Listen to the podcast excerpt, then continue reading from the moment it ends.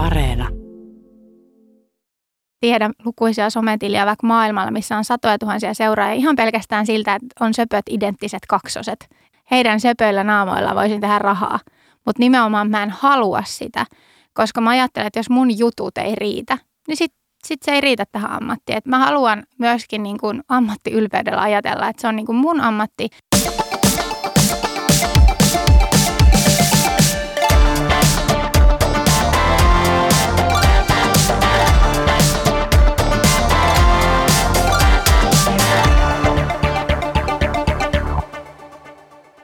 Millaista työtä tekee sosiaalisen median vaikuttaja? Mitä osaamista tässä työssä tarvitaan? Minä olen Pirjo Suhonen ja huomasin jo vuosia sitten muotialalla työskennellessäni muutoksen, joka tapahtui niin tiedonvälityksessä kuin valtasuhteessa sosiaalisen median kasvun myötä. Työnä oma elämäsarjassa tapaamme ihmisiä, jotka tekevät työtään sosiaalisessa mediassa. Tänään vieraana on Karoliina Pentikäinen. Tervetuloa Karoliina mukaan. Kiitos. Sä oot 35-vuotias kolmen tytön äiti, yksi Suomen menestyneimpiä ja varmaan seuratuimpia bloggaajia. Näin se varmaan on. Mitä bloggaaja tekee? Mitä sun työpäivään kuuluu ja mitä bloggaaminen oikeastaan on?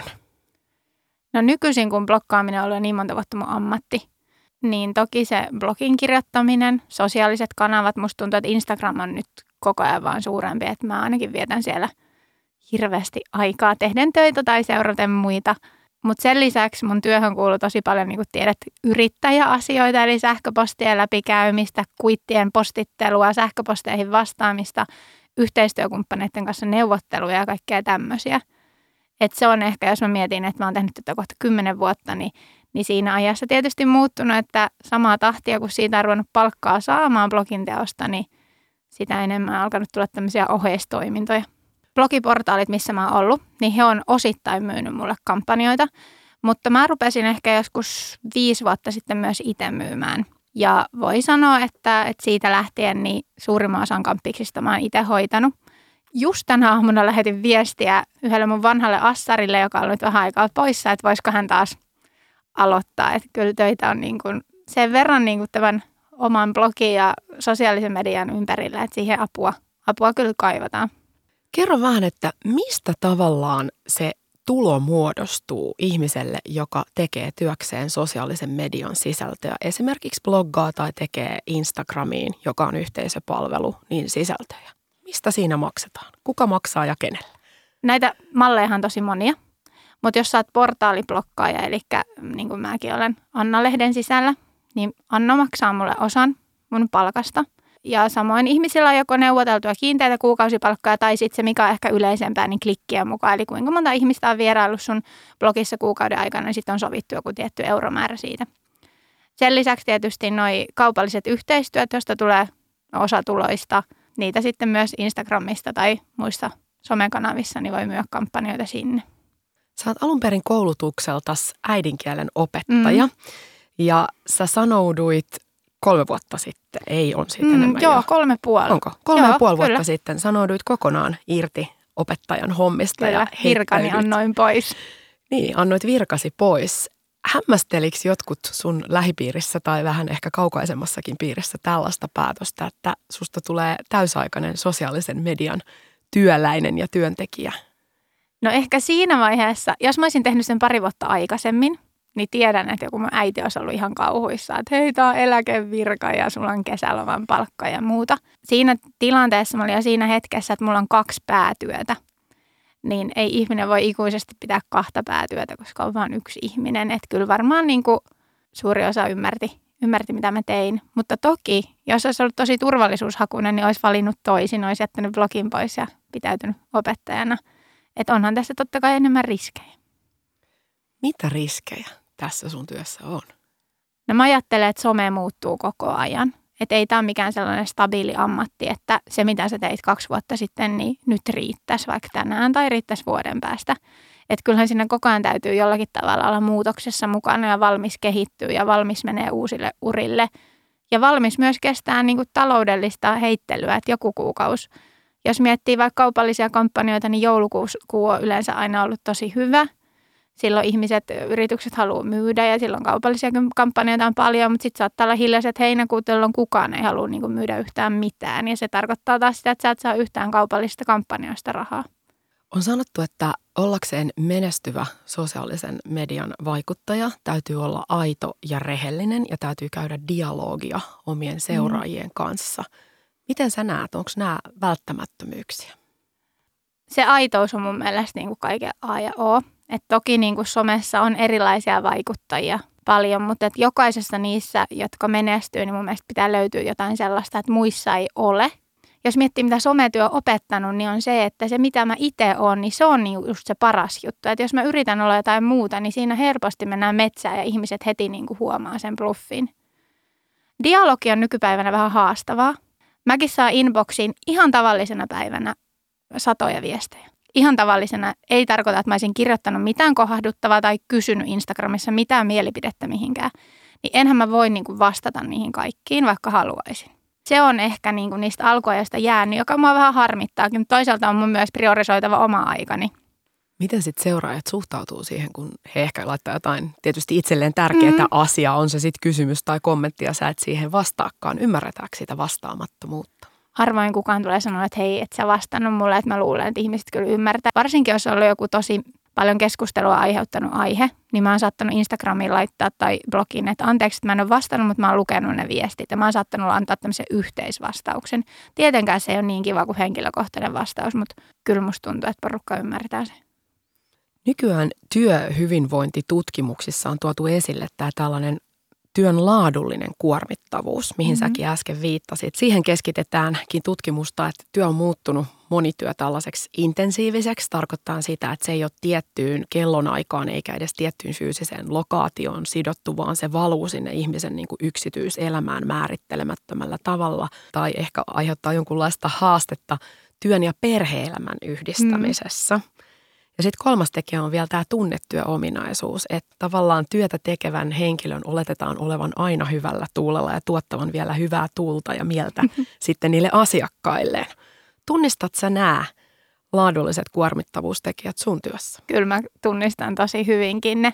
Tässä syksyllä tämä verotiedot tuli julkisiksi. Ja sitten oli tietysti debatteja, että onko tämmöinen ja tämmöinen työ, että siitä on maksettu näin paljon ja muuta. Ottamatta kantaa siihen nyt sen enempää, mutta se, että, että siinäkin keskustelusta ehkä unohtui se, että ihmiset ei vaikka ymmärrä sitä, että minkälaista on, kun sun työ on vaikka kymmenen vuotta julkista ja siihen liittyy nimenomaan sun yksityiselämä niin, että mä en ole koskaan voinut kymmenen vuoden aikana munata mun yksityiselämässä niin, että se ei olisi ollut kaikkien nähtävillä ja kommentoitavilla.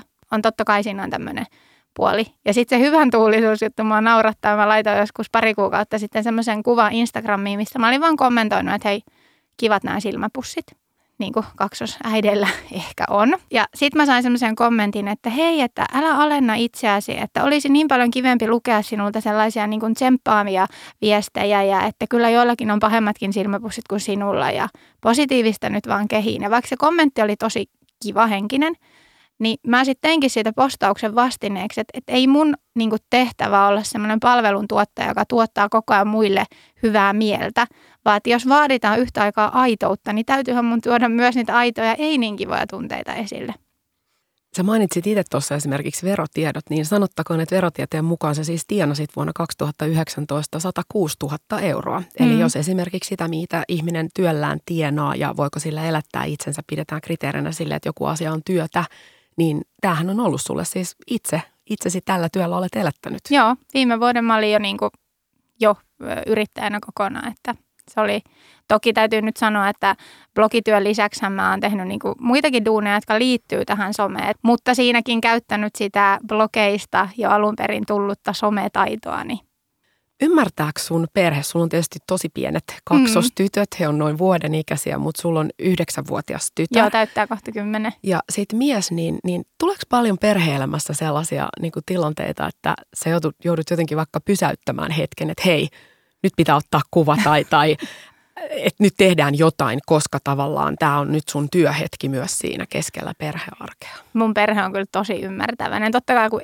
esikoinen on kasvanut tähän, että niin kuin blogi alkoi samalla, kun hän syntyi, niin hän ei ole elänyt muunlaista elämää, missä äiti ei, ei tekisi tällaista työtä. Samoin mä oon tavannut mun miehen niin, että mä oon jo tehnyt tätä työtä, joten Mutta kyllähän he osaa. Esimerkiksi molemmat kysyy aina, että saako nyt syödä? Otatko kuvan vai syödäänkö? Saanko koskea tämä? Et se on niinku aina sellainen niinku ihan peruskysymys meidän perheessä, että saako, saako näin tehdä? Peilaantuu se sun työ hyvin arkipäiväisinkin kyllä, asioihin. Kyllä. Ja sitten mies on meillä se, joka kokkaa. Ja vaikka ei olisikaan nyt mikään yhteistyöpostaus tai mitään ruokapostausta, niin hän saattaa huikata, että hei, nyt tuli hyvän näköistä ruokaa. Haluatko tulla ottaa kuvan? Että on tavallaan myös mukana siinä kyllä. sun työn tekemisessä yksityiselämä on julkista. Mm. Ja siellä on julkista tietoa sun synnytykset ja avioeroja, uusi mies mm. ja uusi avioliitto. Ja miltä se tuntuu? Miten sä jaksat tavallaan ja onko siinä vaikeaa pitää kuitenkin jotain asioita itsellään? Mä ehkä just jaksan sillä tosi hyvin sitä työtä, että mulla on kuitenkin hirveän suuri osa mun elämästä, joka ei liity mitenkään julkisiin asioihin. Ja siitä mä oon tosi tarkka, että, että vaikka niin kun, enhän mä voinut tietää silloin aluksi, että tämä reikkaa tällä tavalla. Eikä siihen aikaan kukaan osannut varoitellakaan, koska ei silloin ollut mitään somejulkkiksia tai tämmöistä. Mulle on niin tosi tärkeää, että mulla on se mun oman tontti, jota ei oikeasti tiedä kuin ihan muutamat tyypit. Sillä tavalla musta ehkä on tullut varovaisempi kuin ennen, että ne, ketkä pääsee sinne mun Circle of Trustiin, niin niitä ei ole niin kuin kovin paljon, koska kyllä mä oon vuosien saatossa saanut myös turpiini niin, että mä oon luullut, että mä oon yksityiselämässä avautunut jollekin ja sitten se on ollut jossain keskustelupalstalla. Se, että mitä sitten on, että omia asioita revitellään julkisesti, niin, niin se on, mä ajattelen, että jokaisessa työssä on hyviä ja huonoja puolia ja se nyt sattuu olemaan tämän tuen yksi huono puoli, että se on kestettävä. Toki semmoisena tosi heikkoina hetkinä, niin kyllä mä oon pari kertaa miettinyt, että onko tämä tämän arvosta. Mutta kyllä se on, koska en mä normiarjessa sitä mieti. Ja mä oon ehkä itse hyvin sokea sille, että kun mä niin rakastan kirjoittaa ja siinähän mä oon ihan yksin. Niin en mä ajattele, kuinka moni sitä tekstiä lukee tai video katsoo. Ja sen takia mä en myöskään osaa olla silleen silmät auki missään julkisilla paikoilla. Että ehkä mun ystävät saattaa olla se, että hei huomasit sä, että ne supissusta tai hän huomasi selvästi tai jotain näin tai että asiakaspalvelun tyyli vaihtui. Mutta itse mä oon tosi sokea niillä, mutta ehkä mä myös haluan pitäytyä sokeena. Oletko katunut koskaan joidenkin sisältöjen julkituomista? En mä kyllä oo. Sitä mä oon ehkä nyt viime aikoina miettinyt, että kun esikoisen kasvot näkyy alussa blogissa, että olisin voinut alussa jo tehdä sen ratkaisun. Mutta sitten mä ajattelen, että ei mulla silloin tavalla ollut niinku mitään työkaluja edes funtsia sitä asiaa, kun se blogimaailma oli niin uusi silloin alkuun. Niin sä oot tosiaan valinnut sen linjan, että sun kanavissa sun lasten kasvot ei näy. Mm-hmm. Eli siellä on aina joku tällainen kuvapalkki tai Kyllä. sydän tai joku muu. Eli heidän kasvojaan ei voi tunnistaa ja heillä on myös somenimet, eli he yes. eivät esiinny siellä omilla nimillään. Miksi sä oot tehnyt tällaisen päätöksen? No mä ajattelen, no alun perin mun esikoisen nimi, niin se on aika harvinainen. Ja mä tein sen päätöksen ihan vain sitä varten, että mä kuitenkin ymmärsin sen, että jos sitä nettiin monta kertaa kirjoitellaan, niin on todennäköisempää, että sen nimisiä lapsia alkaa enemmän kastetaan. Myöhemmin se on sitten, mä oon niin kuin ymmärtänyt se, että kun Google haulaa, että jos hänen nimellään hakisi, sieltä löytyisi vaan hänen naamojaan, niin olisihan se niin kuin tosi ahistavaa, että äidin kirjoituksia kymmenen vuoden ja koko ajan toistuu sun nimi. Ja samasta syystä meidän pienten tyttöjenkään nimiä siellä ei lue, koska koska se ei ole mikään valtion salaisuus. Me laitettiin heidän nimet esimerkiksi lehti, lehteen kasteilmoitukseen, mutta se onkin just se, että se Google-haku on tavallaan se, minkä takia mä en halua heidän nimiä. Ja, ja naamoja tietysti sen takia, että kyllähän mä jo esikoisen kanssa huomasin sen, että hän, häntäkin tunnistettiin ja ihmiset saattoi sanoa, että mä näinkin, että sun tytär on siinä tanssitunnilla tai jossakin muussa ja, ja se ei taas tunnu turvalliselle kyllä yhtään. Koet sä, että se on nimenomaan turvallisuustekijä esimerkiksi? Turvallisuustekijä ja sitten mä ajattelen niin, että, että he ei ole valinnut sitä, mikä mun ammatti on. Tiedän lukuisia sometiliä vaikka maailmalla, missä on satoja tuhansia seuraajia ihan pelkästään siltä, että on söpöt identtiset kaksoset. Heidän söpöillä naamoilla voisin tehdä rahaa, mutta nimenomaan mä en halua sitä, koska mä ajattelen, että jos mun jutut ei riitä, niin sitten sit se ei riitä tähän ammattiin. Et mä haluan myöskin niin kuin ammattiylpeydellä ajatella, että se on niin kuin mun ammatti ja mun jutut. Totta kai mä ymmärrän, että jotkut seuraa siksi, että mä olen monikkoäiti, että meillä on uusi perhe, mutta mä en halua niin kuin ehdoin tahdon rahastaa sillä asialla. Sulla on lapset mukana kaupallisissa yhteistyöissä sillä tavalla, että he näkyy esimerkiksi kuvattuna vaikka selin Kyllä. tai näin, mutta että heitä ei voi niin kuin identifioida juuri mm. heiksi. Miten sä oot sitten tämän ratkaisun tehnyt? No ne on yleensä ollut sellaisia, niin kuin mitä mä ajattelen aika pinnallisiksi asioiksi, kuten vaatteita. Et mun mielestä siinä ei ole niin kuin mun mittapuussa mitään pahaa, jos mä niin kuin esittelen heidän vaatekaappinsa tai rattaansa, koska se on tuote. Mutta sitten jos se menisi jotenkin syvemmälle tasolle, esimerkiksi mun pitäisi jossakin – Nykyisin on tosi kivoja kaupallisia yhteistyötä, jossa niin mennään vähän pintaa syvemmälle ja sitten se tuote tai palvelu jää vähän sivuun tarkoituksella. Niin jos mun pitäisi ruveta esimerkiksi heistä kertoa jotain semmoisia yksityiskohtia heidän persoonista tai näin, niin sellaiset varmaan jäisi ulkopuolelle kyllä niissäkin käydään aika kiihtynyttäkin keskustelua, että sosiaalisen median vaikuttajat tekevät lapsillaan rahaa. Mm. Mä oon nyt seurannut sitä keskustelua. Niin, siis moni varmaan ajattelee, että mäkin olen tehnyt lapsilleni rahaa, mutta kyllä mä niin kuin tietyt rajat haluan pitää ja esimerkiksi se, että onko ok niin kuin kuvata synnytys someen siksi, että tietää, että se kiinnostaa ihmisiä, niin mun mielestä siinä kyllä liikutaan. Liikutaan, mä en tiedä, onko se vaarallisilla vesillä, mutta kuitenkin sellaisilla, että se olisi esimerkiksi mulle niin kuin liian henkilökohtaista. Tai mikä mulla on tuntunut luontevalla on se, että jos meillä on ollut vaikka jotkut perussynttärit, niin meillä on voinut olla joku koriste tai kakku kaupallisena yhteistyönä. Mutta esimerkiksi meidän häät tai, tai pienten ristiäiset, niin ne on ollut mulle ehdottomia eitä, että mä en halua halua niihin mitään sellaista, että mulla olisi velvollisuutta postata niistä jotain, mitä mä en halua, mikä kuuluu meidän perhepiiriin. Esimerkiksi mä voin sanoa, että meidän häät olisi tullut kokonaan maksettua, jos mä olisin suostunut niihin yhteistyöihin, mitä mulle ehdotettiin. Ja en suostunut yhteenkään. Jos on esimerkiksi joku kaupallinen yhteistyö, niin kuin sä mainitsit, että on vaikka yhteistyökumppani, jonka avulla toteutetaan sitten mm. taloudellisesti, onko se häät tai ristiäs tai joku vaikka tällainen elämänmerkki, sehän ehkä johtaa sitten siihen, että sitä pitää myös tietyllä tavalla lavastaa. Kyllä, ja sun pitää siinä tilanteessa muistaa se, että hei, nyt tämä kuva. Että se ei voi olla sun äidin ottama ihana räpsy sieltä, kun kynttilöitä puhalletaan. Joutuuko sun mielestä omaa elämää, kun se oma elämä on siinä työntekemisen sisällön keskiössä, niin lavastamaan? Mä tiedän, että niin tehdään paljonkin. Mä en ole ikinä kokenut sitä niin, mutta ehkä kun mun valttikortti ei olekaan ollut mitkään superkauniita viimeistellyt kuvat, vaan just se, että mä oon mä ja mä puhun mit, mun juttuja ja mä kirjoitan mun ajatuksista, että mä en ole kokenut siitä painetta. Toki kun mulla on esimerkiksi nyt se sisustus Instagram-tili, kyllä mä sanon, että mä raivaan siitä jotakin roinia pois tieltä, jos mä otan kuvan. Mutta esimerkiksi nyt kun mä oon seurannut paljon sisustustilejä, mä oon katsonut jotain, että oi miten ihanaa, onpa siellä kaunista meille ja ton näköistä. Ja sitten kun mä katson sitä kuvaa syvemmin, mä huomaan, että jahas, siihen on aseteltu juuri tarkoituksella näin ja leikattu tuota rouheita leipää ja aseteltu ne kuivakukat. Ja sitten mulla alkaa mennä vähän maku semmoisiin kuviin, mistä mä en sitten tykännyt, kun mä huomaan, että se on vaan tehty tätä kuvaa varten. Että se on lavastettu Kyllä. tavallaan se kokonaisuus. Niin, että sen mä ymmärrän vielä, että sohvatyönä tai tämä järjestyksen tai vaippaa tätä lattialta pois. Mutta se, että sitten jos sitä ruvetaan niinku tuunaa kuvaa varten, niin siinä menee niinku mun oma raja. Sulla on siis melkein 20 000 seuraajaa sun omalla tilillä Instagramissa ja sitten sulla on myös tällainen sisustustili siellä, jossa on yli 10 000 mm. seuraajaa. Ja sitten sä kirjoitat blogia, jolla on viikkotasolla Ah, viikkotaso mä en osaa sanoa. Viime vuonna mulla oli 4,5 miljoonaa käyntiä mun blogissa. Se on aika paljon, jos mä ajatellaan, että tässä maassa on se 5,5 mm. miljoonaa niin ihmistä niin kaiken kaikkiaan. Sä kirjoitat suomeksi siis. Joo. Miltä susta tuntuu se, että jossain määrin kuulee sitä, että tavallaan teitä sosiaalisen median vaikuttajia arvotetaan sen mukaan, että paljonko sulla on seuraajia? Hmm. Mun etu on ehkä se, että mä oon jo näin vanha, että mä en niin kuin, tavallaan oma arvooni laita niihin lukemiin. Öö, joskus mun mies havainnollisti jossakin jääkiekkohallissa, että tajuut sä, että tämän verran jengiä on niin kuin sua tänäänkin niin kuin käynyt lukemassa tai, tai viikossa tai näin. Ja siinä kun katsoi sitä ympärillä olevaa porukkaa, niin tuli että oho, onpas paljon. Mutta onneksi mun ei tarvii ajatella sitä niin paljon. Ainut, missä mä mietin niitä lukemia on se, että mä osaan pyytää kunnon hinnan töistä, mitä mä teen. Ja sen taas mä ajattelen, että se on niin kuin mun oman työn arvostamista ja koko meidän alan arvostamista. Että mä just sanoin mun ystävälle viime viikolla, joka on tosi kovan luokan somettaja, että hei, sä pyydät liian vähän palkkaa. Että tavallaan niin kuin, mä ajattelen, että ne lukemat on kyllä hyviä, mutta niistä pitää keskustella niin, että tämä on kuitenkin ammatti. Meillä on paljon vaikutusvaltaa, jos miettii lehtimainoksia tai telkkarimainoksia, kyllä niistäkin maksetaan, niin ei tämäkään niin kuin, tiedätkö, palkalla mene. Nämä sun seuraajamäärät niin antaa sulle ohjenuoraa ja viitettä siihen, että mitä sä voit velottaa esimerkiksi näistä kaupallisista yhteistyöstä. Kyllä. Ja niissä täytyy tietysti sit muistaa se, että ketä ne seuraajat on.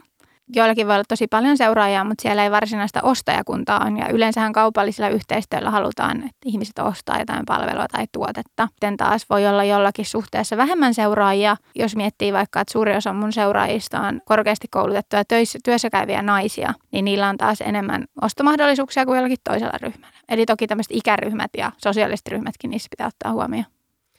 Ja sen sijaan, että joku yritys etsisi omille tuotemerkeilleen sitä mainostilaa jostain aikakauslehdestä, mm. niin sehän on enenevässä määrin siirtymässä siihen, että etsitään sille omalle tuotteelle asiakaskohderyhmää jonkun sosiaalisen median vaikuttajan kautta, jossa sitten tuodaan käyttökokemuksellisuus ja se tuote vaikka johonkin arjen tilanteeseen Just ihan niin. eri tavalla sijoiteltuna kuin mitä se on jossain vaikka sanonko kuolleessa printtimainoksessa, missä ei tapahdu mitään. Niinpä. Ja, ja musta tuntuu, että yritykset on tosi paljon herännyt nyt siihen, että ei nimenomaan tuijoteta sitä seuraajamäärää, vaan halutaan tietää, ketä siellä ja kuinka kovia ne on toimimaan ne seuraajat. Että myös mikrovaikuttajilla on tosi hyvät mahdollisuudet nyt, jos heidän seuraajat on tämmöisiä sitoutuneita seuraajia. Kuinka se sun kohdalla menee? Otat sä itse yhteyttä yrityksiin, kun sä huomaat, että hei, tämä voisi toimia, vai ottaako yritykset enemmän suhun yhteyttä? Yritykset ottaa enemmän muuhun yhteyttä, mutta oon mäkin ottanut yhteyttä. Ihan kumminkin päin vaan. Sitten saattaa tulla just semmoinen, että mä oon saattanut vaikka storiesissa pohtia, että No hyvä esimerkki vaikka sieltä mun pienitalo Pyynikiltä Instagram-tililtä, että mä, mä manailin sinne, että ei vaan kerta kaikkiaan löydy päiväpeittoa, joka meidän, meillä on tosi iso ja korkea sänky, että olisi siihen sopiva. Ja se ei ollut mikään sellainen kalastelu, että hei nyt yhteistyökumppanit. Sitten pieni kotimainen firma ottaa yhteyttä, että hei me tehdään mittatilauksesta. Eli sitten ne saattaa tällä tavalla tosi luonnollisestikin tulla. Jos mä ajatellaan tuota sun seuraajamäärää, niin se on ihan todella mittava määrä ihmisiä joiden kulutuskäyttäytymiseen sä voit vaikuttaa aika niin kuin merkittävällä tavalla. Miten sä itse koet vallankäytön? Käytät sä valtaa? Niin. Tätä tosi usein kysytään ja sitten itse tulee sellainen olo, että mä, mä en halua olla se, vaikka mä ymmärrän, että totta kai se, se kuuluu tähän. Mä yritän vaan tuoda sellaisia asioita esille, minkä takana mä voin seistä. Puhutaan tosi usein mun miehen kanssa intuitiosta, että niin kuin sen mukaan pitää mennä. Ja silloin ei ole kyse siitä, että maksetaanko sitä yhteistyöstä nolla euroa vai 2000 euroa. Ja intuitio sanoo, että otetaanko se vastaan vai ei. Samalla lailla mä niin kuin toimi omassa elämässä ja samalla lailla mä yritän toimia myös niin kuin blogi- ja Instagram-maailmassa. Eli mä teen sellaisia juttuja, jonka takana mä voin seistä. Varsinkin niin kuin sanotaan viimeisen viiden vuoden aikana, kun on ollut oikeasti varaa valita – niin se valinta on ihan helppo. Et toki silloin ihan ensimmäisenä vuosina niin sitä otti ihan into kiljuen vastaan mitä tahansa sai. Ja sitä paitsi kyllä mun seuraajat on niin valveutunut, että jos mä ottaisin jonkun jutun, joka ei sovi tähän mun linjaan, niin kyllä mä saisin siitä kuulla, että se on ihan selvä juttu. Saat sä kuulla välillä? Tuleeko sellaisia huteja, voisiko niitä Joo, niin kyllä, kyllä mä muistan muutaman vuoden takaa joitakin juttuja, mistä on niin kuin tullut sanomista, että miksi sä oot tällaisen ottanut. Ja ehkä siinä tilanteessa on vaan niin kuin hurahtanut, koska yrityksellä rupesi mennä tosi hyvin. Ja kun kolme vuotta sitten, niin oli siellä, että jes makeita, nyt on näin paljon kaupallisia. Ja siinä tapahtui, että se oli ihan hyväkin se palaute, koska mulla ainakin tapahtui sellainen, että nyt herää, että mietin vielä tarkemmin, mitä sä teet. Ja koko ajan mä funtsin sellaisia keinoja, että mikä olisi sellainen keino, että mun ei tarvitsisi luopua hirveästi mun tulotasosta, mutta miten mä voisin rankata vielä enemmän mun yhteistyökumppaneita. Miten sä koet sun roolin tai velvollisuuden esimerkiksi selvit faktoja, kun on paljon puhuttu siitä, että niin ihmiset ei ehkä aina ymmärrä sitä, että joku on yksityinen mielipide mm. ja sitten joku tavallaan mielipide muuttuukin ehkä yleiseksi faktaksi. Kuinka paljon sä selvität esimerkiksi asioiden niin kuin taustoja tai faktoja? Mä koen, että se on tosi tärkeää. Just sen takia, että ihmisillä ei välttämättä ole sellaista medialukutaitoa enää, että ne ymmärtää sen mielipiteen ja faktan eron. Ja sen takia justiinsa tuollaisena sekaavana kaksosvauvavuotena, niin mä kieltäydyin tosi monista. Ihmiset saattaa antaa tosi mielenkiintoisia postausaiheita. Niin mä oon sanonut, että mä en lähde tähän mukaan, koska mä en voi niin kuin taata, että tässä ajassa ja tällä päällä pystyisin etsiä tarpeeksi tietoa. Esimerkiksi mua pyydettiin mukaan koronafaktaa faktaa tiedottamiseen. Ja mä sanoin, että nyt ei kyllä, nyt ei pysty tähän. Että se vastuu oli niin suuri siinä. Työnä oma elämäsarjassa pohdimme sosiaalisen median työtä, mitä se on, mitä se pitää sisällään ja mitä on sosiaalisen median vaikuttaminen. Kanssani tästä on keskustelemassa Karolina Pentikäinen. Mom shaming, termi toisten äitien lynkkaaminen sosiaalisessa mediassa, toisten äitien valintojen ja kasvatustyylin julkinen kritisointi. Sä sait momshamingista osasi, kun jätit yhden kuukauden ikäiset kaksosvauvasi läheisten hoivia lähdit miehesi kanssa hotelliin nukkumaan Kyllä. ja rentoutumaan yhdeksi yöksi. Mm. Minkälaista palautetta sä sait ja mitä tästä sun yhdestä Instagram postauksesta, jossa oli siis kuva ja lyhyt teksti, että olet näin tehnyt, niin seurasi. Tosiaan me mentiin mun miehen kanssa illalla ehkä joskus sanotaan seitsemän aikaa hotelliin ja seuraavana päivänä palattiin ennen 12. Postasin siitä yhden kuvan Instagram-feedille, että hei nyt me ollaan nukuttu tosi hyvin yö. Ja siitähän tuli ihan jäätävä mylly ja meidän perheen sisäinen vitsi, että lasteni sielu on pirstaloitunut, kuten joku asian ilmasi. Siitähän oli Iltasanomissa ja Iltalehdessä ja missä lie ja mua haastateltiin. Ja, ja oliko Jari Sinkkosta haastateltu jotain muuta kasvatuskurua ja niin edespäin. Se sai kyllä niin niin kuin aika suuret mittasuhteet niin kuin sä kuvasit tuossa, että se mitä sosiaalisen median vaikuttajat omissa kanavissaan kirjoittaa ja julkaisee, meneekin tänä päivänä niin päin, että sieltä nousee näitä aiheita sit niin sanottuun perinteiseen median, Joo, iltapäivälehtiin, kyllä. sanomalehtiin, uutisotsikoihin. Tästä ruvettiinkin sitten isommassa mittakaavassa keskustelemaan, mm. että no mikä on kiintymyssuhde ja mikä on kiintymyssuhteeseen erilaisten koulukuntien kyllä. näkemyksellisyys. Just niin. Se mitä mä ajattelen, että vaikka mä luulen, että mä osaan ennustaa jo some, niin tota mä en osannut ennustaa ennustaa, että se tuli suurena yllätyksenä. No tosta mä en ottanut itteeni, koska mä tiesin, että mä tein oikein meidän perheen kannalta. Mutta että koen myös osittain, että jos mietitään vaikuttajaa vastuuta, niin mun vastuu on myös näyttää tietynlaista perhemallia ja tietynlaista tapaa äiti. Ja toi on esimerkiksi yksi semmoinen, että tosi moni vanhempi kärsii ja varsinkin äiti hirveästä väsymyksestä, josta ei puhuta. Ehkä hassuinta musta on just se, että toiset äitit dumaa toisia äitiä tietämättä sitä tilannetta. Että meillä oli kuitenkin keskosvauvat, joita piti herättää kolmen tunnin välein syömään ja sitten mä pumppasin maitoa välissä. Mä niin nukuin siellä väleissä aina niin tunnin pätkiä. Niin mä en itse kokenut sitä hirveänä rikoksena. Lokakuun lopussa 2020 kirjoitit seuraavasti. Näinä viikkoina mä olen kokenut olleeni tosi katkera, kiukkuinen ja vihainen. Jopa kateellinen kaikista niistä somen äideistä, jotka kertovat ihania tarinoita lastensa unista ja toisaalta kateellinen myös niille, joista on ollut niin kiva nukkua kellojen siirron jälkeen tunti pidempään.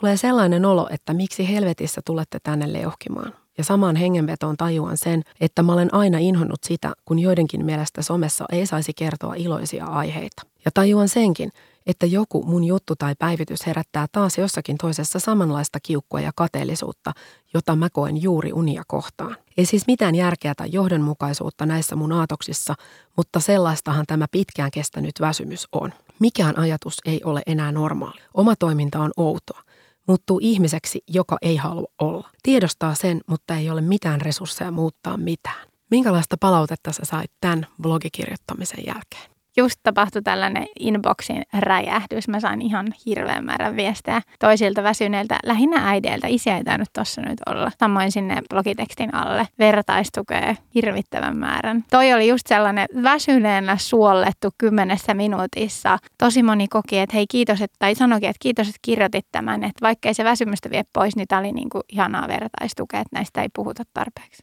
Eli tavallaan se on niin kuin nimenomaan se dialogi mm-hmm. se tunne siitä, että sä annat jotain, mutta sä myös saat sun seuraajilta. Kyllä, totta kai.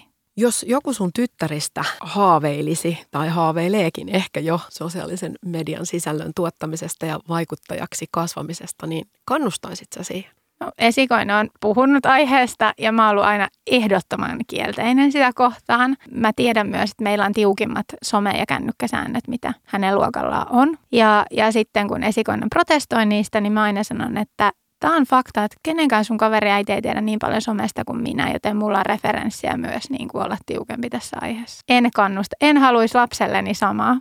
Mikset?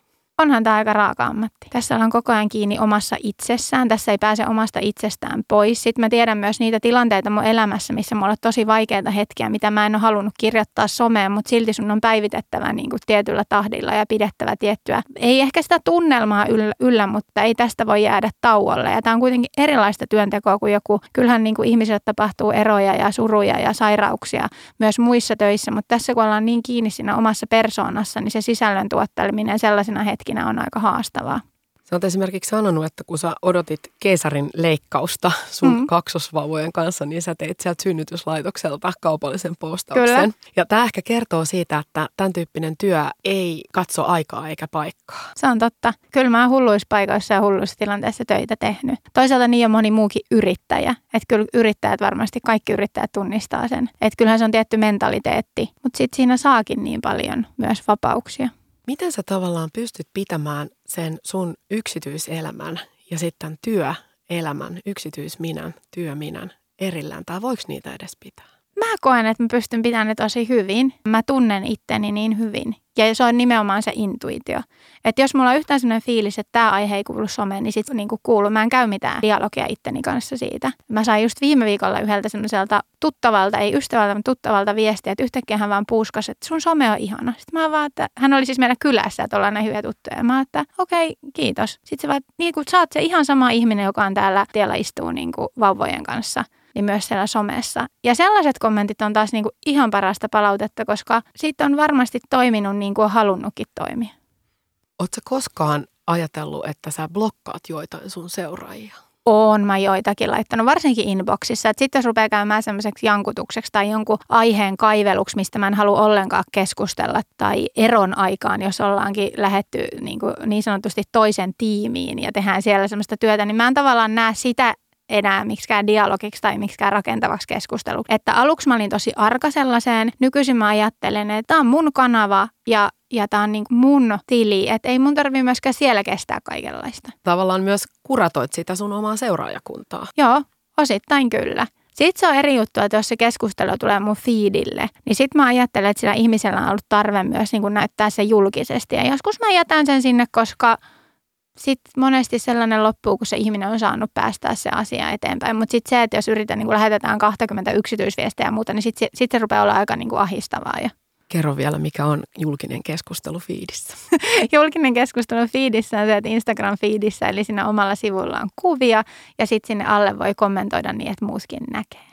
Ja se jää sinne. Se jää sinne. Käytkö välillä poistamassa jotain sun vanhoja fiidi, siis Instagramiin näkyville jääviä kuvallisia ja sanallisia päivityksiä? Mm, Ehkä, äh, joo, eron aikaa mä taisin poistaa joitakin. En mä kyllä. Sitten mä ajattelen, että se on sitä niin kuin elettyä elämää. Et esimerkiksi ne mun esikoisen kasvot näkyy siellä vuosien takaa somessa. Ja mä ajattelen, että ne tulee joka tapauksessa blogissakin sitten, jos joku hakee. Niin. Mutta mä en enää itse riipaustaa niitä. Että esimerkiksi nytten mulla oli semmoinen ihana kuva, semmoinen tosi, tosi ihana aamu muista. Mun mies oli Saksassa töissä, kun me tavattiin ja sitten me mentiin mun esikoisen kanssa sinne kylään ja mä otin selfieä musta ja esikoisesta. Ja silloin mä postasin sen feediin niin, että hänen kasvot näkyy. Mutta nyt mä postasin sen, mutta mä peitin hänen kasvot, koska mä ajattelin, että mä en niinku ehdoin tahdoin haluan lisää jakaa sitä kasvokuvaa. Jotkut sosiaalisen median vaikuttajat puhuu tällaisesta, että halutaan vähän väkisin väärin ymmärtää se, mitä mm. vaikuttaja niin kuin sanoo. Oletko sä kohdannut tällaista, että tartutaan johonkin yksittäiseen sanaan tai asiaan tai että kuvassa näkyy vaikka jotain, mikä nyt on jollekin mm. vastaanottaa punainen vaate ja sitten te kokonaisuus vääristyy ihan se jonkun pienen pienen yksityiskohdan kautta? Musta tuntuu, että viime aikoina ei ole ollut sitä niin paljon, mutta jossakin vaiheessa kyllä. Ja sitten se jotenkin sai koomisia piirteitä. Itse oli tyyliin kirjoittanut aiheesta kissat. Sitten joku kääntää sen siellä kommenttiboksissa koiriin ja sitten toiset alkaa keskustella sitä kommenttiboksissa aivan kun minä olisin puhunut niistä koirista. Ja sitten pitää mennä muistuttaa, että hei, mä en sanonut ja mä en ollut tota mieltä, että sitten se helposti kääntyy siellä kommenttiboksissa niin, että jonkun mielipide menikin niin, että ai mä olisin kirjoittanut siitä. Eli ne saattaa mennä niin kuin tosi oudoille urille joskus. Ja sä et tosiaankaan tiedä, että mikä virke sieltä napataan ja mistä sitä lähdetään viemään eteenpäin okei, joskus sekin pännii tai pänni, mutta sitten toisaalta täytyy taas niin kuin miettiä, että mikä on se tarve, että näin täytyy tehdä kun sä aidosti jaat sun perheen arjesta, mm. niitä tuokiokuvia, ihan konkreettisia ja kerrot. Ja sä oot vaikka kertonut, kuinka usein teillä pestään pyykkiä. Kyllä, joo, se oli muuten kova kohu. Kerropa, kuinka usein teillä pestään Meillä pyykkiä. pestään noin neljä kertaa vuorokaudessa pyykkiä. Minkälaista palautetta sä sait tästä? Siis tää on niinku hassuinta. Mä sain todella paljon vihapostia siitä, kuinka usein, että heillä pestään näin harvoin ja miten meillä edes riittää pyykkiä ja me ollaan epäekologisia ja niin edespäin. Jos tuutte katsoa, kun kaksoset opettelee syömään itse, niin siinä niinku roisketta saa muutakin kuin he. Tavallaan näähän on myös niitä tuokiokuvia, joiden kautta voi herätellä ihmisiä huomaamaan ja miettimään, että on kovin erilaisia tapoja elää Kyllä. elämää. Joo, hyvä esimerkki oli se, että mä kirjoitin postauksen nyt siitä, että mitkä on mulle tärkeimmät asiat kodissa. Ja kysyin muilta. Ja se oli mulle niin kuin hedelmällisin lukuhetki pitkään aikaa, kun mun, mun lukijat kirjoitti, että mitkä niillä on tärkeimpiä asioita. Että ihan päinvastaisia ajatuksia, että onko tila tärkeää vai ei ollenkaan. Vai halutaanko olla keskustassa vai ihan hiljaisuudessa ja niin edespäin.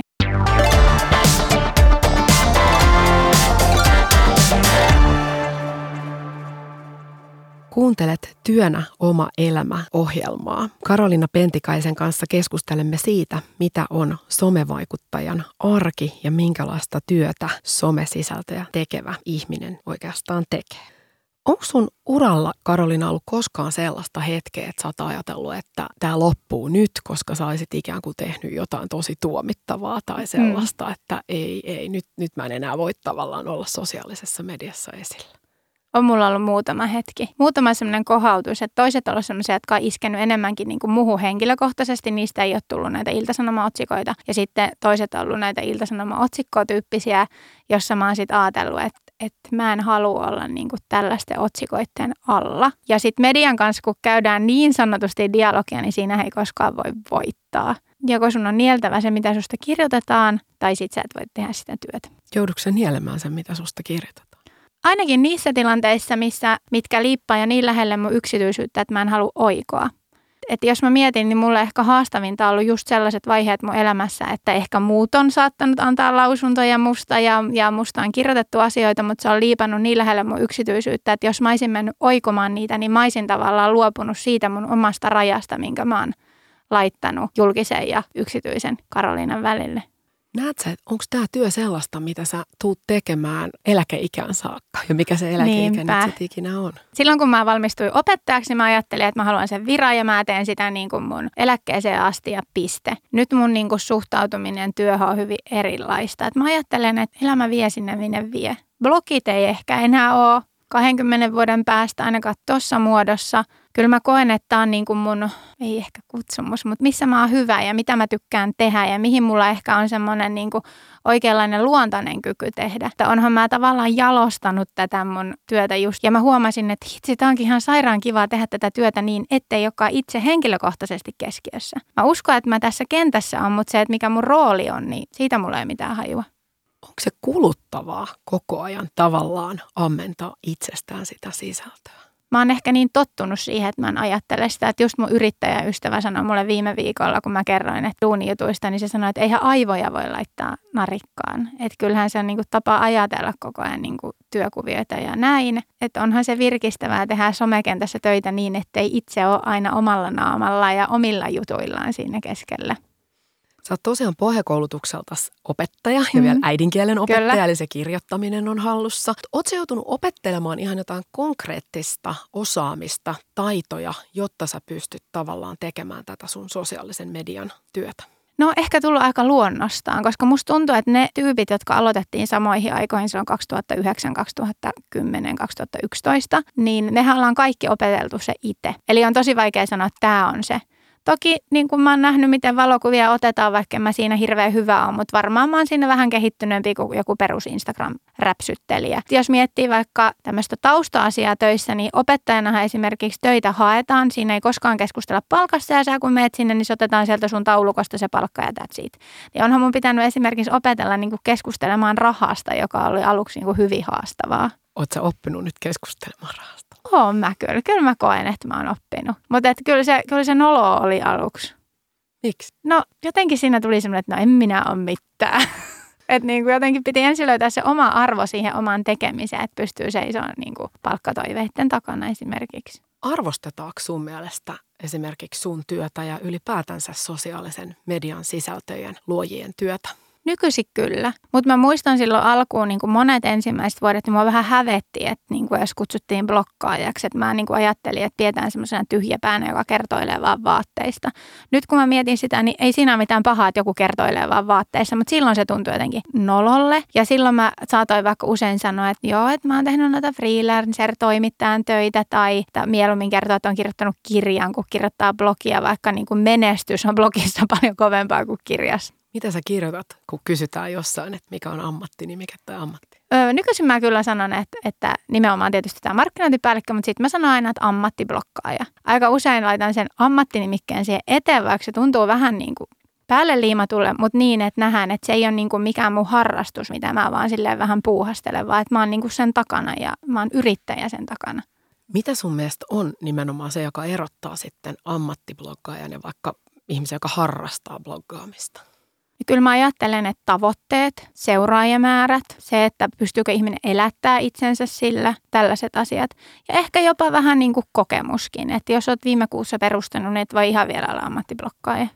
Bloggaamista ei ainakaan mun tietojen mukaan opeteta missään juuri tällä nimellä mm. kokonaisuutena. Mm, ei niin.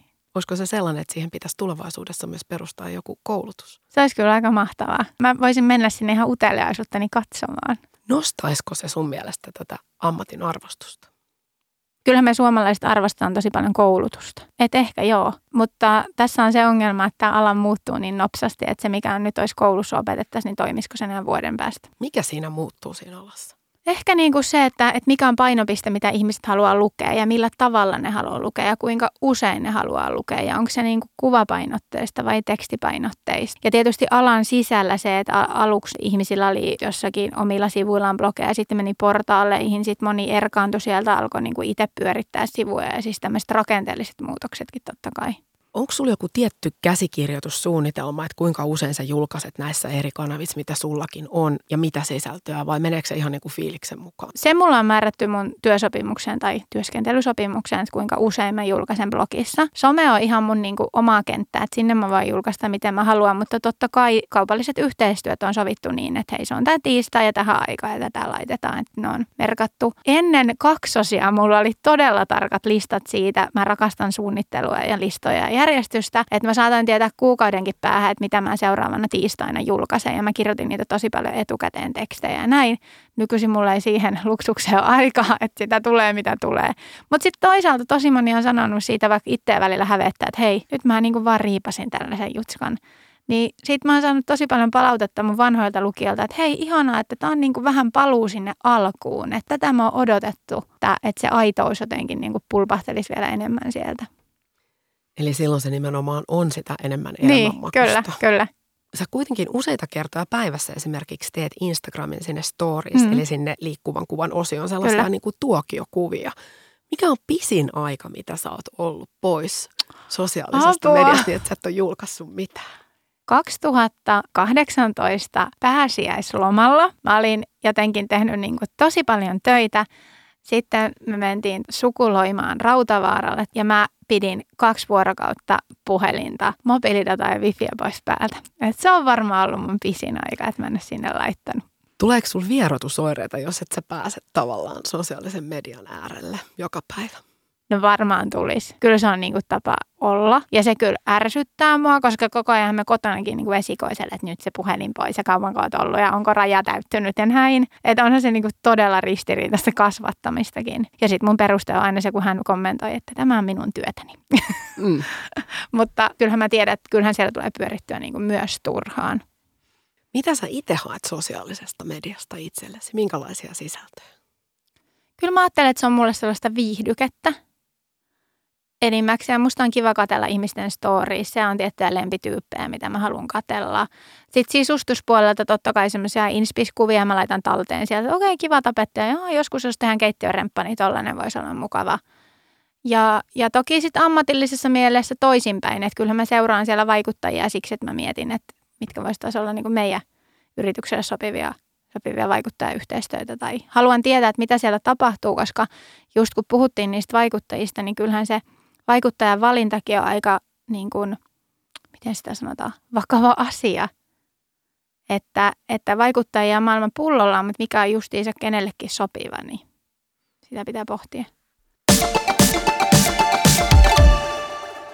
Minkälaisiin asioihin sä itse haluat vaikuttaa sun vaikutusmahdollisuuksilla? Tämä on selkeä. Mä haluan vaikuttaa siihen, että niin kuin naiset ja äidit, heillä olisi jotenkin niin kuin vapaampi kenttä olla ihmisiä ilman sitä semmoista tietynlaista äitimyyttiä.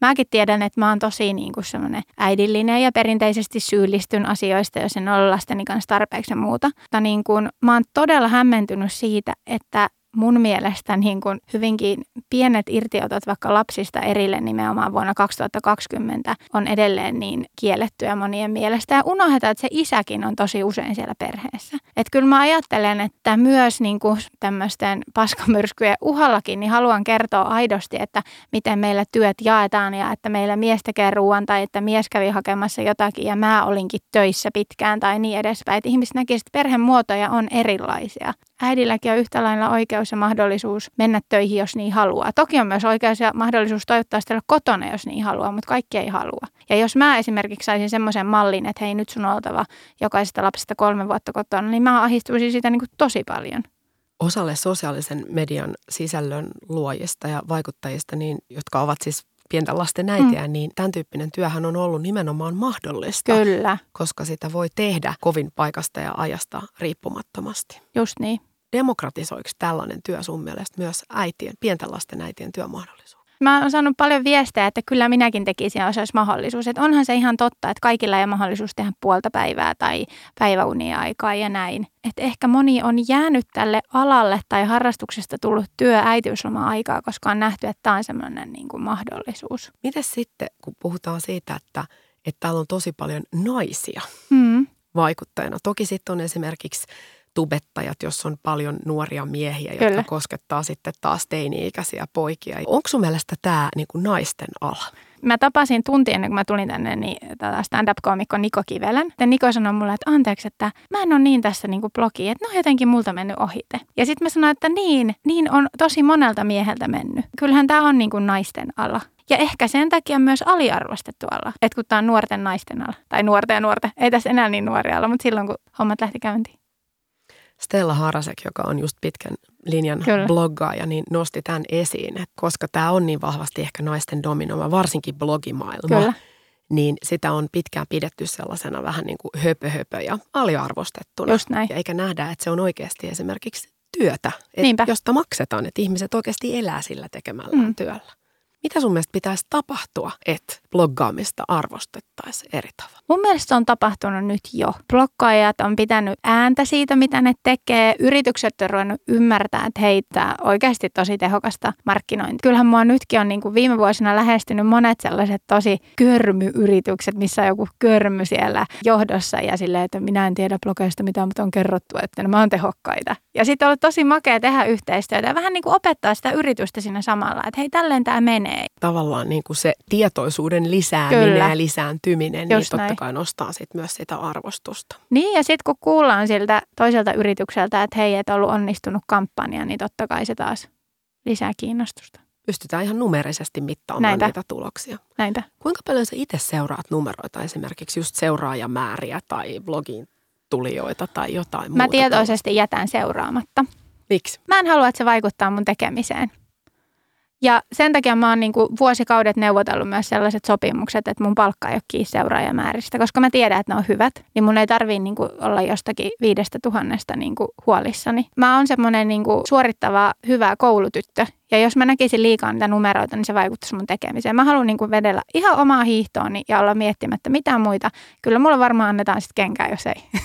jos ei homma luista. Jos ei luvut näytä hyviltä, niin, enkä täytyy, puhu vaan seuraajaluvuista. Niin, niin, niinpä. Et toki täytyy raportoida jossakin Instagram-yhteistyöstä, ottaa kuvakaappauksia, että hei tämän verran katsottu storia, mutta mä en niin kuin enempää paneudu niihin monella nuorella ehkä on se, että paljonko jollain omalla tilillä Kyllä. on seuraaja, niin se jotenkin niin kuin suorastaan on yhteneväinen ikään kuin ihmisarvon kanssa. Että... Just näin, just näin. Ja sitä mä en halua. Musta oli hauska, kun mä perustin sen, sen Instagram-tilin kesällä.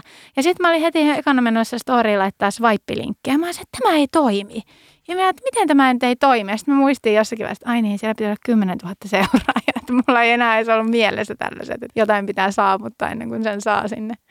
Eli swipe-linkki on se, että kun sä olet Instagramin toiminnoissa, niin sulla täytyy olla se 10 000 seuraajaa, Kyllä. että sä pääset suoraan sieltä Instagramin ikään kuin sisällä lukemaan sun Kyllä. sitten blogia, ettei tarvitse mennä ulkoiselle alustalle tai toimintoihin. Kyllä, ja moni yritys totta kai haluaa, että se on olemassa siellä, koska mahdollisuus, että ihminen klikkaa suoraan on tietysti paljon korkeampi kuin se, että mennään mutkan kautta. Onko sun mielestä sun henkilöbrändi, Karoliina Pentikäisen henkilöbrändi, oikeanlainen? No siitähän mun on tosi vaikea sanoa. En mä niinku yhtään tiedä, miten, miten muut mut näkee.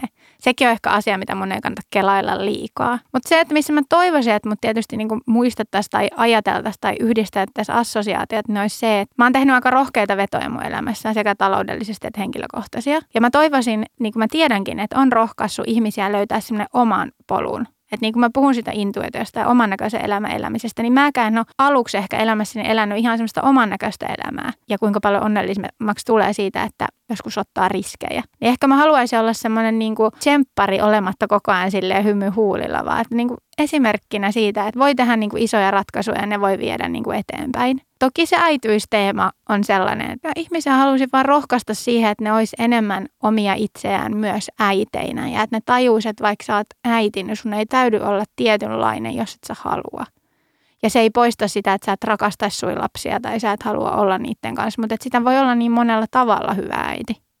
Ehkä sitä tavallaan oman henkilöbrändin yhteensopivuutta sen halutun henkilöbrändimielikuvan mm. kanssa. Voi miettiä sitä kautta, että onko ne sulle tulevat yhteistyökumppanuustarjoukset suurimmalta osalta Totta. sellaisia, mitä Totta. sä voisit niin kuin tavallaan allekirjoittaa ja lähteä tekemään. Ja jos tätä kautta katsotaan, niin, niin hyvin on varmaan mennyt, koska yhä vähemmän tulee semmoisia ei itselle sopivia ehdotuksia enää. Minkälaisia sosiaalisen median vaikuttajia sä itse arvostat? Hmm. No se aito kuulostaa aina sanana niin typerälle. Se alkaa kuulostaa ja feikille, kun sitä toistelee. Suomi on niin pieni maa, me tunnetaan toisemme, vaikuttajat, niin vaikkeen kaikkien kanssa sydänystävää tai henkilökohtaisesti tunne, niin on nähnyt heitä myös muissa piireissä kuin siellä Instagramissa. Niin toki mä arvostan niitä, jotka mun mielestä vaikuttaa sille myös siellä Instassa, mitä ne vaikuttaa live-tilanteissa. Mä tykkään sellaisista, jotka keskustelee niin kuin siellä storissa arkisia asioita. Mä tykkään kyllä yhteiskunnallisista aiheista, mutta sit mä taas koen, että tosi monella sellainen ränttääminen on mennyt jopa vähän yli. Että sitten niin kuin arkipäivään ei ehkä jaksa ihan niin paljon sitä, mitä jossakin kanavissa on. Lähtökohtaisesti ehkä sellainen tosi siloteltu on mulle no-no. Että jos et sä ikinä näe sitä vaikuttaa ilman meikkiä tai sen sotkusta kotiaan, niin ei se sitten jotenkin kosketa mua sä veit ehkä aitouden rehellisyyden uudelle tasolle. Kirjoitit sun blogiin, että miksi sä et ole kiva ihminen ja listasit sinne erilaisia asioita. Ja mainitsit muun muassa yhtenä pienenä käytännön asena, että kun ketjuvaateliikkeessä sovitat vaatteita, niin et palauta niitä paikalle, mm. vältät sovituskoppi. Miksi sä halusit tuoda esiin itse tietoisesti susta itsestäsi tällaisia, ei niin ehkä mallikansalainen puoli? Sen takia, että ihmisille tulee helposti sellainen kuva, että joku somessa on täydellinen. Ei kukaan ole täydellinen. Kaikilla on niin kuin tosi typeriä puolia, mutta eihän niitä korosteta. En mä niin kuin kertoile niistä alvariinsa tuolla storissa tai mun blogissa. Niin mä haluaisin vähän sellaisen herästyksen, että hei, kyllä täälläkin niin kuin täälläkin huonosti menee tai että ei, ei nämä asiat ole kohdillaan. Mutta tähän on ehkä kannustanut mun lukijat. Monesti kun sanotaan, että sellaiset oikein rumimmat kommentit on ehkä kateellisilta. Mutta nyt mä oon saanut paria viestejä sellaista, että jotkut ihmiset on tosi hyvin analysoinut omaa kateuttaan. Silleen, että hei, että mäkin toivoisin itselleni tollasta juttua. Ja ensin kun mä katsoin sun kuvaa, niin mulle tuli tosi kurjaa mietteitä sen takia. Ja mä tajusin, että tämä johtuu tästä mun omasta epävarmuudesta. Siis ihmiset on kertonut tosi tällaisia syviä ja herkkiä, tosi paljon avannut itteensä, josta mä nostan hattua ihan kauheasti, koska tuommoinen analysointihan vaatii hirveästi että pystyy myöntämään itselle olevansa vaikka kateellinen. Ni, niin kyllä tällaiset kommentit on sitten niinku kannustanut siihen, että, että haluaa antaa itsestään myös niinku kaikenlaisia puolia esille. Kun sä puhuit tuosta, että, että pitää olla niinku rehellinen ja aito, tuleeko sitten joskus sellainen tunne, että tämä lavastaa sitä epätäydellisyyttä, että ihmiset vastaanottajat kokis, että sä oot välillä ei niin täydellinen? No ei ehkä noin, mutta jossakin vaiheessa mä oon myös kirjoittanut siitä myös kolumniin, että Suomessa onnellisuus on tabu. Jos sä, mä muistan, että silloin kun mä tapasin mun miehen, mä olin niin rakastunut ja mä hänestä kirjoitin. Toki mä nykyisinkin kirjoitan hänestä kauniita asioita, mutta silloin ihmisiä erityisesti ärsytti varmaan se. Tai just semmoisia, että onni pitää kätkeä ja, ja jos on oikeasti onnellinen, niin sitä ei tarvitse täällä somessa huudella. Mä oon myös sitä mieltä, että sekä ne hyvät ja huonot kuuluu arkeen. Että se upea illallinen ja skumppalasit ja auringonlaskut ihan yhtä lailla kuin semmoinen ihan karmea ilta, jossa syö leipää tukka pöllähtäneenä. Että se kaikki on elämää. Enkä mä koe, että se onnellisuus olisi yhtään epäaidompaa kuin se. Mutta ehkä se onnellisuus sitten koetaan jotenkin niin kuin, mm. koetaanko se epäaitona tai jotenkin leuhkimisenä? Kyllä, tai... ehkä leuhkimisena joo. Että olisi hyväksyttävämpää kirjoittaa vaan siitä tukkasotkuarjesta. Ja totta on, että ne, kom, ne tota niin, postaukset, missä mulla on jotain negatiivista, muistan vuosien takaa sellaisen aamupostauksen, missä mä kerron, mitä mun mies ja esikoinen tekee kaiken väärin ja miten ne kiukuttelee ja muuta. Ja minä yritän pitää tunnelmaa yllä, koska he ei ole aamuihmisiä. Sekin sai hirveästi kommentteja, että ihanaa, ihanaa, ihanaa, että sä kirjoitat tästä. Ja tavallaan tosi hauska, koska se on tarkoitus ollakin hauska, mutta sitten sellainen, että no, että jos mä olisin kirjoittanut tosi kivasta aamusta, niin se ei olisi varmaan kirvoittanut näin paljon kommentteja. Mikä on parasta, mitä sosiaalisen median vaikuttajan työ on sulle antanut ja mitä sä oot siitä saanut vuosien aikana? Parasta on tietysti, että mä oon saanut työn, johon mä voin itse vaikuttaa. Mä rakastan olla yrittäjänä ja mä en ollut sitä todellakaan tiennyt. Että se oli niinku ihan mulle vahinkoyrit- vahinkoyrittäjä, koska ei meidän perheessä yrittäjä. Mä tajusin, että hei, tää onkin just sitä mun juttua, että mä voin itse vaikuttaa ja tehdä niin paljon töitä kuin mä haluan, mutta löysätä tietystä hetkestä. Että ihan se yrittäjyyden löytäminen. Sitten mä oon löytänyt mun parhaan ystävän blogin kautta. Se on tietysti toinen tosi, tosi mahtava juttu. Oletko menettänyt sun työn takia jotain? Tämä nyt ehkä vähän raasti sanottuna, mutta tavallaan mä oon menettänyt tietyllä tavalla niin kuin luoton ihmisiin. Ei kokonaan, mutta sillä tavalla, että kun on saanut pari kertaa turpaa sellaisissa tilanteissa, että sä oot itse ollut yksityishenkilönä ja sitä on revitelty tuolla julkisissa keskusteluissa. Kyllä mä oon aika skeptinen niin kuin uusien ihmisten suhteen ja en esimerkiksi monissakin tilanteissa, kun vertaistuki mulle itsellekin olisi tosi kiva. Esimerkiksi saa mitään kommentteja kaksos Facebook-ryhmässä tai WhatsApp-ryhmässä meidän elämästä tai en ole laittanut edes semmoisiin pieniin WhatsApp-ryhmiin tytöistä kuvia tai jotain sellaista, minkä mä niin itse ehkä kokisin, että olisi tosi kiva mulle, mutta siitä on tullut semmoinen pieni pelko, että, että mä haluan pitää ne rajat ja koska mä en ole ihan varma, voinko mä pitää niitä rajoja, niin mä veen ne sitten luukut kokonaan kiinni. Onko tuo sun mielestä surullista? On se vähän surullista, mutta onneksi mulla on siellä mun sisäpiirissä maailman ihanimpia ihmisiä, jotka mä itse valinnut, jotka mä tiedän, että mä voin luottaa niihin aina. Että, että sitten jos mulla ei olisi niin, kuin niin ihania ystäviä, niin se olisi vielä surullisempaa, mutta mä oon tosi tyytyväinen heihin. Mikä sua motivoi kaikista eniten sun työssä? Mikä saa sut päivästä toiseen jaksamaan sosiaalisen median vaikuttamista? Mä rakastan kirjoittaa. Et vaikka se tuntuu joskus tässä työssä, kun tämä on ammatti, niin aivan toissijaiselle, että kun sä ensin oot hoitanut ne yritysasiat ja ne kuitit ja ne sähköpostit ja nämä yhteistyöt, niin silti se hetki, että kun sä voit ottaa sen läppäri eteen ja alkaa kirjoittaa sinne just sitä, mitä sä haluat, niin se on vaan niin mahtavaa, että siitä mä en ikinä haluaisi luopua. Kiitos Karoliina. Kiitos. Kuuntelit Työnä oma elämä ohjelmaa. Minä olen Pirjo Suhonen ja tänään meillä oli vieraana Karoliina Pentikäinen